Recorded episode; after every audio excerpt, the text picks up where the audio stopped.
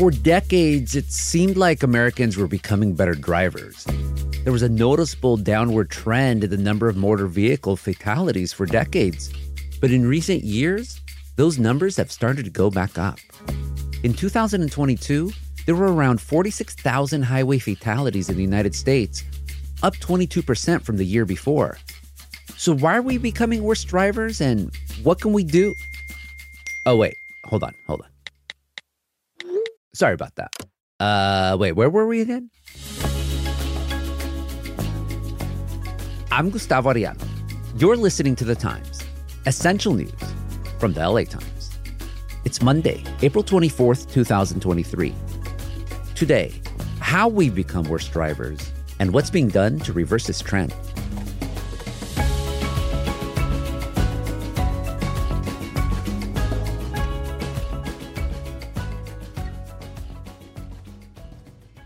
Here to talk about all this is my LA Times colleague who covers the auto industry, Russ Mitchell. Russ, welcome to the Times. Glad to be here. More than 46,000 people lost their lives on the road in 2022. That's a horrible stat, but how does that compare to previous years? It's up 22% from uh, 2021, and it's been in the upper 30s for uh, quite a while now. Because during the pandemic, there were so few people on the road, of course, there were fewer accidents, and that caused the uh, fatality growth rate to go down. But since things have opened up, it's just exploded from the high 30,000s up to 46,000. That's a pretty steep climb. In the 60s, in the 70s, and even into the 80s, it was going up and up and up. And the government finally got serious about crash worthiness and requiring car makers to make their cars uh, better protective for passengers. The introduction of airbags helped with that too. So cars, in terms of protecting the occupants, are safer by far than they've ever been. And that was causing the growth in fatalities to go down and even decline. There's not been a scientific study that links these two, but it's pretty obvious that uh, once the uh, smartphones started coming in, the deaths are on a big rise. It's not the only reason, and it's hard to sort out the real reasons because our government's data collection systems are so poor. But it looks like distracted driving is playing a major role in killing people and injuring people at increasing rates. So you could literally see those numbers going down because of all of these improvements in the cars. And then once the era of the smartphone starts coming up around the beginning of the 2010s, that's when it started to go up again. That's right. Distracted driving has been around forever, well before cell phones. You drop a hamburger on the floor and reach to pick it up. If you're putting on makeup, you're taking a glance at a newspaper. Those used to cause the bulk of distracted driving accidents. It just has shot up since uh, cell phones came around. Talking on the phone, fiddling with, with your fingers, even the conversation itself on a cell phone, even if it's hands free, has been shown to be distracting. The net effect is a lot of deaths and injuries. Do people have any other theories why numbers are going up besides distracted driving? Actually, drunk driving is declining, but speeding is going up and reckless driving is going up incredibly. There are various theories behind this, including uh, the uh, psychological negative impacts of COVID and also less police presence there are fewer stops on the highways. Police have been accused, and from what I've been able to see, justifiably, of stopping uh, people of color more often than white people. And some police departments have decided that they would avoid the problem by not stopping as many people. There's a lot of road racing going on, a lot of crazy speeding driving going on. So that's playing a big role too, especially in California. And I see it both in LA and up here in San Francisco. So, smartphones are the biggest cause in this rise in fatal driving accidents. I don't understand because California, and I think every state in the United States bans texting while driving. California bans using your phone while driving altogether unless it's hands free. So, have those bans helped at all to try to clamp down on distracted driving? apparently not. I mean, maybe it'd be even worse if those laws didn't exist, but the laws seem fairly toothless and aren't very often enforced count the number of times you see people using their phones and count the number of times you've seen a police officer pull somebody over to uh, give them a ticket for that. I don't think that happens very much, and the statistics, uh, from what I understand, bear those out. The numbers show that the, the law isn't that much of a deterrent. In 2022, the Travelers Insurance Company did a survey, And these are people that admit their behavior here. 77% of drivers said they use their phones while driving. 74% use their cell phone, maps. 56% read a text or email. 27%, more than a quarter of the drivers, updated or checked their social media while they were driving. They admitted this. And astoundingly, 19%, one in five drivers admitted that they shopped online while they were driving. Oh, man. But of course, everyone says they never do that. They're not the guilty ones. It's always someone else. Well, actually, it's a little bit more nuanced than that. People tend to agree that they abuse their phone. Right after a crash, they probably don't admit it. But if they talk to me or to you or to other people, they'll say they probably used their phone too much while they're driving. So, what people have trouble with, though, is assuming that they won't cause a crash. They admit they do this, but they believe it will always happen to somebody else. Perhaps that they're a good enough driver. Perhaps that really it's a random thing and they're going to be able to avoid it. These surveys show this that people think it will happen to somebody else and not them. So it's only when somebody in their car or another car or a pedestrian or a bicyclist dies or has a broken leg or has a concussion or any number of serious injuries, it's only then that they recognize it can happen to them too. Coming up after the break, the other factor playing into our distracted driving habit.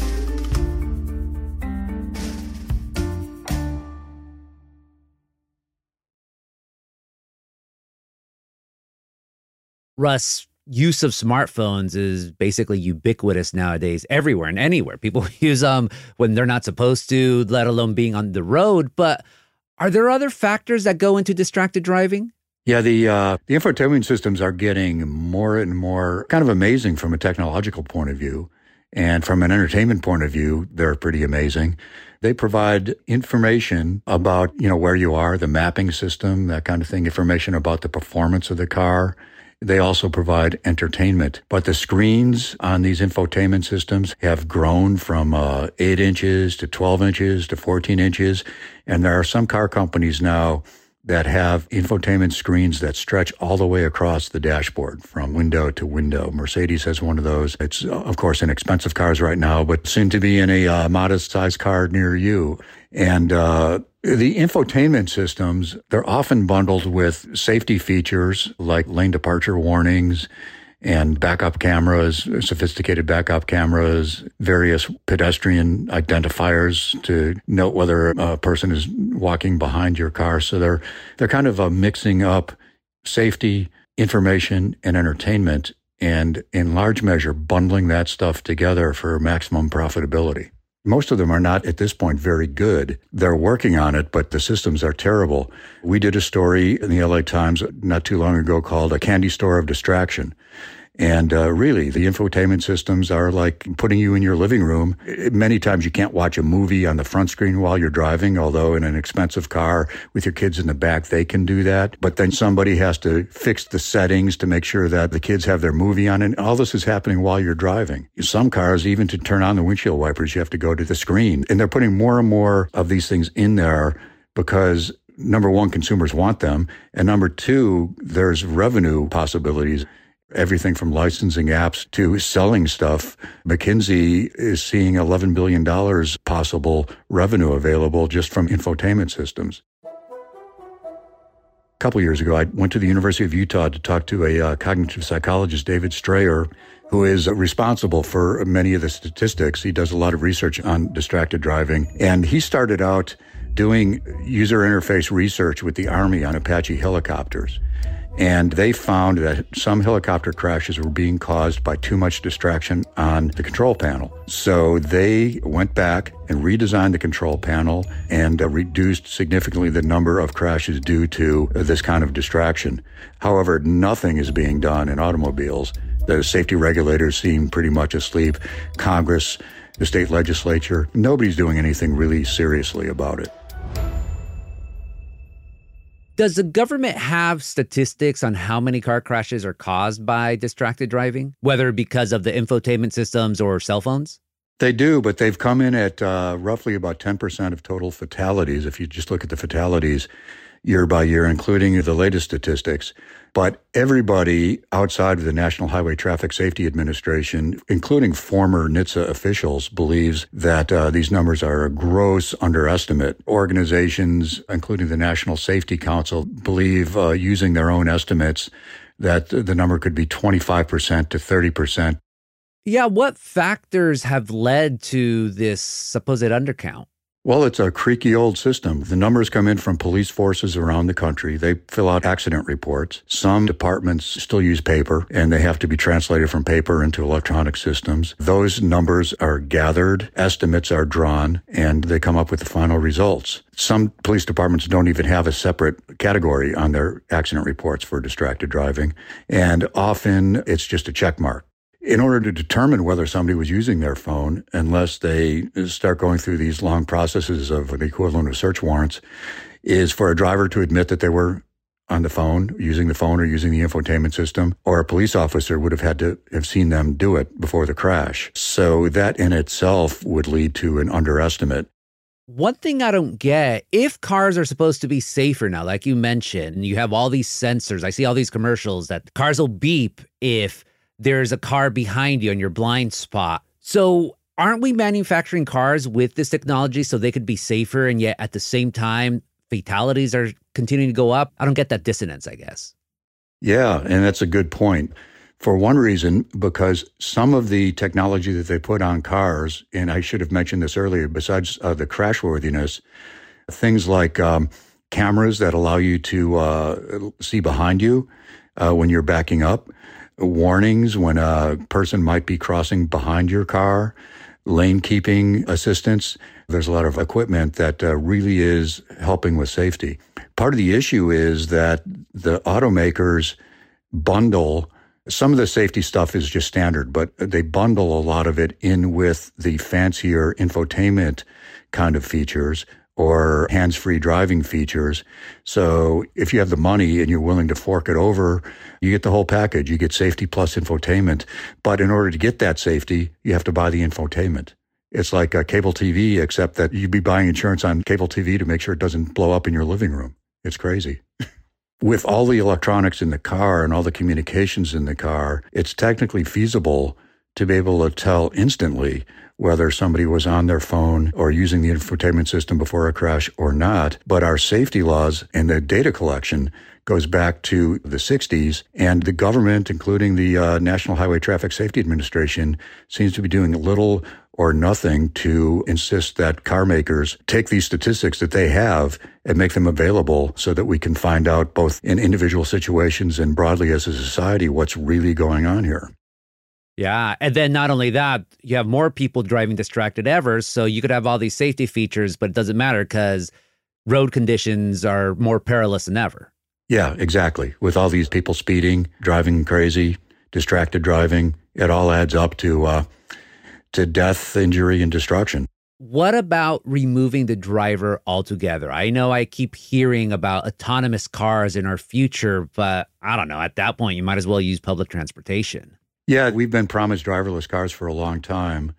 They are coming, but very slowly, which is a good thing because there are car companies, or I should say driverless car companies, that are trying to make them as safe as possible in their deployment. They know that if these cars get into a lot of crashes or start killing people, that all of a sudden they're going to be banned. So they're taking it fairly seriously, and we're getting slow rollouts. You can get a driverless robo taxi service it's kind of a beta program. It's not everybody can get it, but if you're in their program, you can order up a driverless taxi in San Francisco from Cruise or Waymo. These are restricted to certain areas and they've done a lot of testing. There's also a company called Tesla that does what they call full self-driving, which I don't know why this hasn't been an issue again among the government that just seems to not care too much about safety on the roads.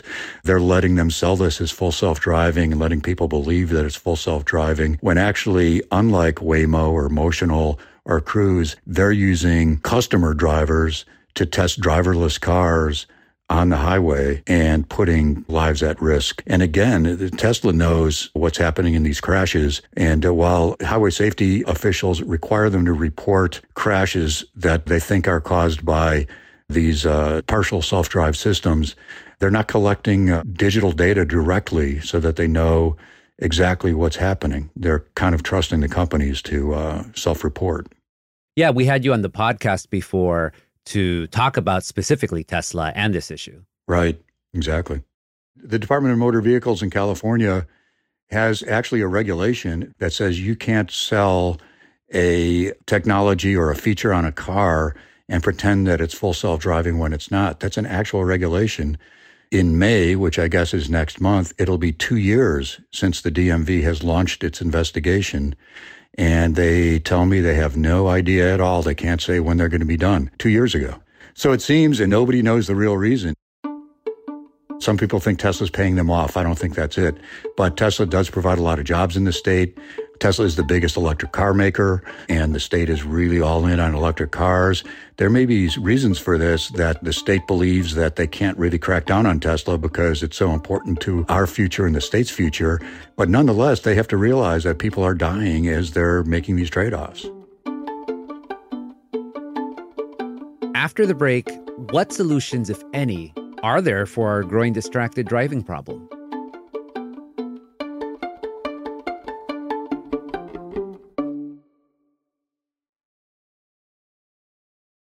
So, Russ, we've talked a lot about distracted driving and making cars safer in crashes, even though that's not really doing much to stop deaths and maybe even just taking drivers out altogether. None of this will fix things.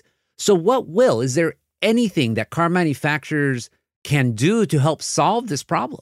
Well, the car manufacturers and the uh, cell phone makers could set up their technology so that there's a lot less that you can actually use while you're driving. They can also, although this is also distracting, it's proving to be not as distracting as uh, using your fingers but voice commands, once they get better and better, could improve things. But they're so bad right now. You've got Bluetooth connections that may not understand exactly what you're saying. You've got systems put together that aren't as good as, say, Alexa or even Siri.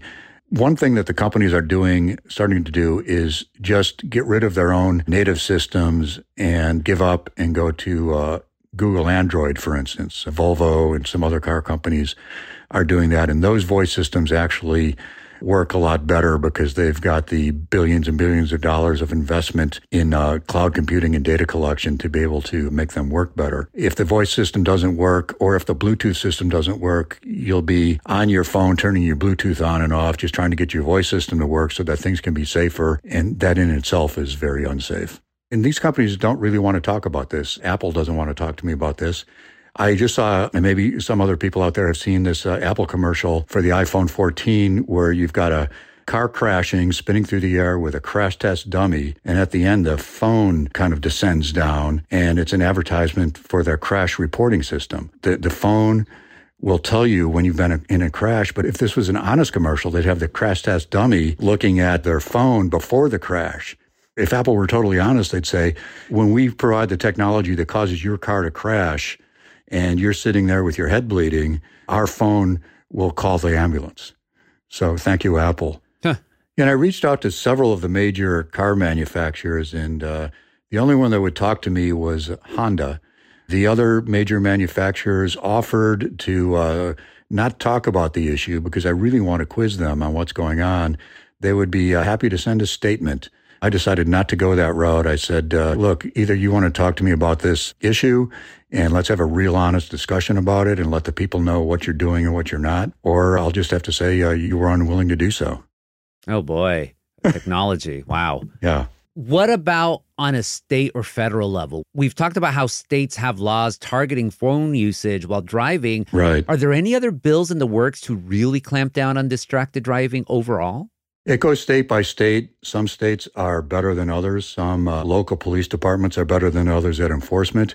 I don't want to say that the hands free laws are useless, but they are proving to be far from adequate. So there are movements to get the laws toughened. There are movements to get the police to pay more attention. But so far, politicians in Congress and in the state and the regulators seem willing to just let it pretty much slide. What it's really going to take is people saying, in order to save the life of my child or somebody else's child, I would like the government to have more regulation on how these things can be used in automobiles for the sake of everybody. People love this stuff. They've been proven to be literally addictive. for some people. It's very hard for anybody, including myself. I really try not to use my phone while I'm driving. And a lot of these laws or proposed laws don't get a lot of traction often, uh, again, because people don't want to be restricted from using their phones and their infotainment systems. There's enough of a lobby of people that say, don't tread on me to make uh, politicians loath to really get serious about it. Or the politicians are going to be willing to let people die if they don't have public pressure to do anything differently. What about private groups? Are there any activists trying to tackle this problem? Oh, there are a number of safety groups the Center for Auto Safety, the National Safety Council, the National Distracted Driving Coalition. And then there are groups that have been formed by parents of children. Their, their, children have died, sometimes because the parent themselves was involved in a distracted driving incident or somebody else was involved. Very tragic situations. The progress has been forward, but very slow. It's really, I really think it's going to take more people who listen to podcasts like this or read stories like this that then turn around. I'm not telling them to do this, but if they're concerned, turn around and let their representatives know and let the safety agencies know that this is a real serious problem. Lots of people are dying, getting injured, and we really need to do something about it. On the commercial side, there's actually something being done. More and more companies that have truck fleets and driver employees or even contractors are using systems that can monitor the driving and the distracted level of the drivers and send warnings. Again, this is the data systems that are available. Send warnings or notices to the uh, truck company or their contractor who monitors this stuff. And they can use this data to uh, discipline drivers that are distracted while they're driving. So it's possible, but it's a question of where the liability lies. And the uh, trucking companies don't want to be liable for accidents or crashes caused by their drivers. Finally, Russ, just straight up. Are things going to get better? Are we just going to, as a society, accept that, hey, that's what the risk of driving a car is? We drive them and sometimes people are going to die.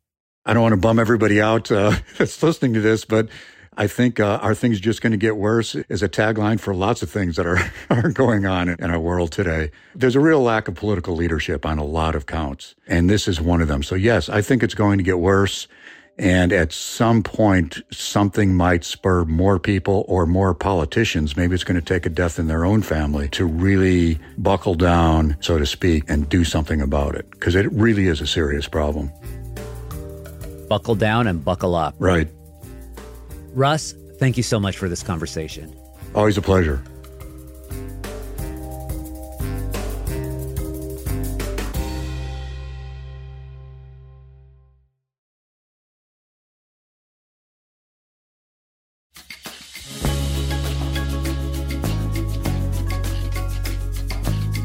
And that's it for this episode of The Times. Essential news from the LA Times. Nicholas Perez and David Toledo were the jefes on this episode. It was edited by Jazmín Aguilera, and Mark Nieto mixed and mastered it. Our show is produced by Denise Guerra, Kasia Broussalian, David Toledo, and Ashley Brown. Our editorial assistants are Roberto Reyes and Nicholas Perez. Our fellow is Helen Lee. Our engineers are Mario Diaz, Mark Nieto, and Mike Heffler. Our executive producers are Jazmín Aguilera, Shani Hilton, and Hiba El Orbani, and our theme music is by Andrew. I'm Gustavo Arellano. We'll be back Wednesday with all the news and desmadre. Gracias.